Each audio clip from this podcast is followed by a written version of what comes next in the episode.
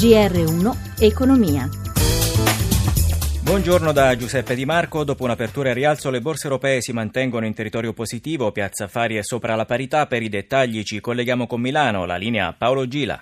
Buongiorno da Milano. A metà seduta i listini europei confermano i livelli di guadagno della mattinata con un clima di scambi moderati in attesa di Wall Street e con l'attenzione rivolta sia alle tensioni in Corea e sia alla riunione del vertice della Federal Reserve, i cui lavori inizieranno oggi pomeriggio.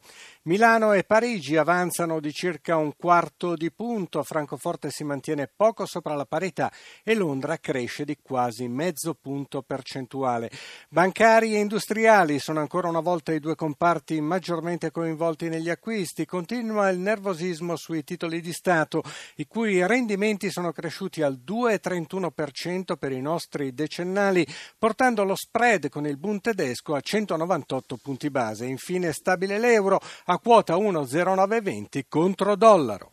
Grazie a Paolo Gila. Ieri le celebrazioni per la festa del lavoro, il Presidente della Repubblica Mattarella ha esortato tutti a fare di più nella lotta alla disoccupazione e al Quirinale è intervenuto anche il Ministro del Lavoro Poletti. Sentiamo Massimo Giacomini. La crisi di questi anni ha lasciato il segno. Noi siamo intervenuti, ha detto il Ministro Poletti. La situazione è migliorata e abbiamo raggiunto dei risultati. Tra il 2008 e il 2013 erano andati perduti 940.000 posti di lavoro. Dal 2014 è iniziata una costante ripresa ripresa dell'occupazione che ci ha consentito di recuperarne oltre 715.000. Quasi 450.000 sono ricoperti da lavoratori permanenti. Il nervo scoperto rimane l'occupazione giovanile che, ha riconosciuto Poletti, insieme a quella femminile è una risorsa preziosa. Soprattutto è uno spreco di talenti proprio nel momento in cui, nei prossimi anni, globalizzazione, automazione e digitalizzazione porteranno profondi cambiamenti, quando dunque bisognerà essere capaci di accompagnare e aiutare le persone a qualificarsi e riqualificarsi riqualificarsi per i nuovi lavori. Intanto, per le difficoltà di oggi, Poletti ha ricordato l'attuazione della legge per il contrasto alla povertà. Una misura universale e strutturale, il reddito di inclusione, fondata sul bisogno economico e non sull'appartenenza a particolari categorie. Caratteristica importante è il principio dell'inclusione attiva, che prevede, accanto al sussidio economico, l'attivazione di servizi finalizzati al reinserimento sociale e all'accompagnamento al lavoro dei beneficiari del reddito di inclusione.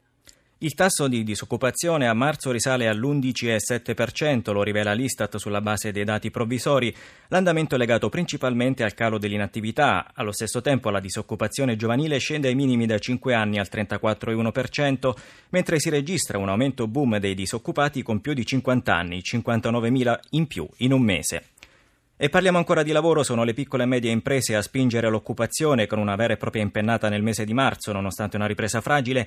I dati sono della CNA, Anna Trebbi ne ha parlato con Claudio Giovine, direttore di visione economica e sociale della Confederazione. Parliamo dei dati di un osservatorio relativo a 20.500 imprese che occupavano all'inizio del 2015 123.000 dipendenti e oggi 132.000. C'è una crescita ormai continua da due anni e mezzo dell'occupazione della piccola impresa che è arrivata a circa il 7% dal 2015. Nell'ultimo mese in particolare c'è stata una vera e propria impennata, uno 0,7% che su base annua porta l'indice al 2,6%. Di che contratti stiamo parlando? Contratti contratti a tempo determinato che sono diventati lo strumento più utilizzato dalle piccole imprese, ma anche di contratti a tempo indeterminato che rappresentano più di tre quarti dell'occupazione complessiva. Una quota poi inferiore ma comunque significativa ce l'hanno i contratti di apprendistato e anche una qualche mobilità questo mese sui contratti intermittenti, probabilmente per effetto del venir meno dei voucher. Sono contratti dato... diretti ai giovani? Contratti a tempo determinato, apprendistato e contratti intermittenti intermittenza sono di per sé contratti rivolti all'inserimento di nuovi lavoratori, quindi in età più giovanile. Però anche i contratti a tempo indeterminato interessano fasce d'età più giovani in relazione ai profili professionali che questi possono consentire di assumere. Ed è tutto, grazie a Luciano Pecoraro per la parte tecnica, da Giuseppe Di Marco. Buon proseguimento di ascolto su Radio 1.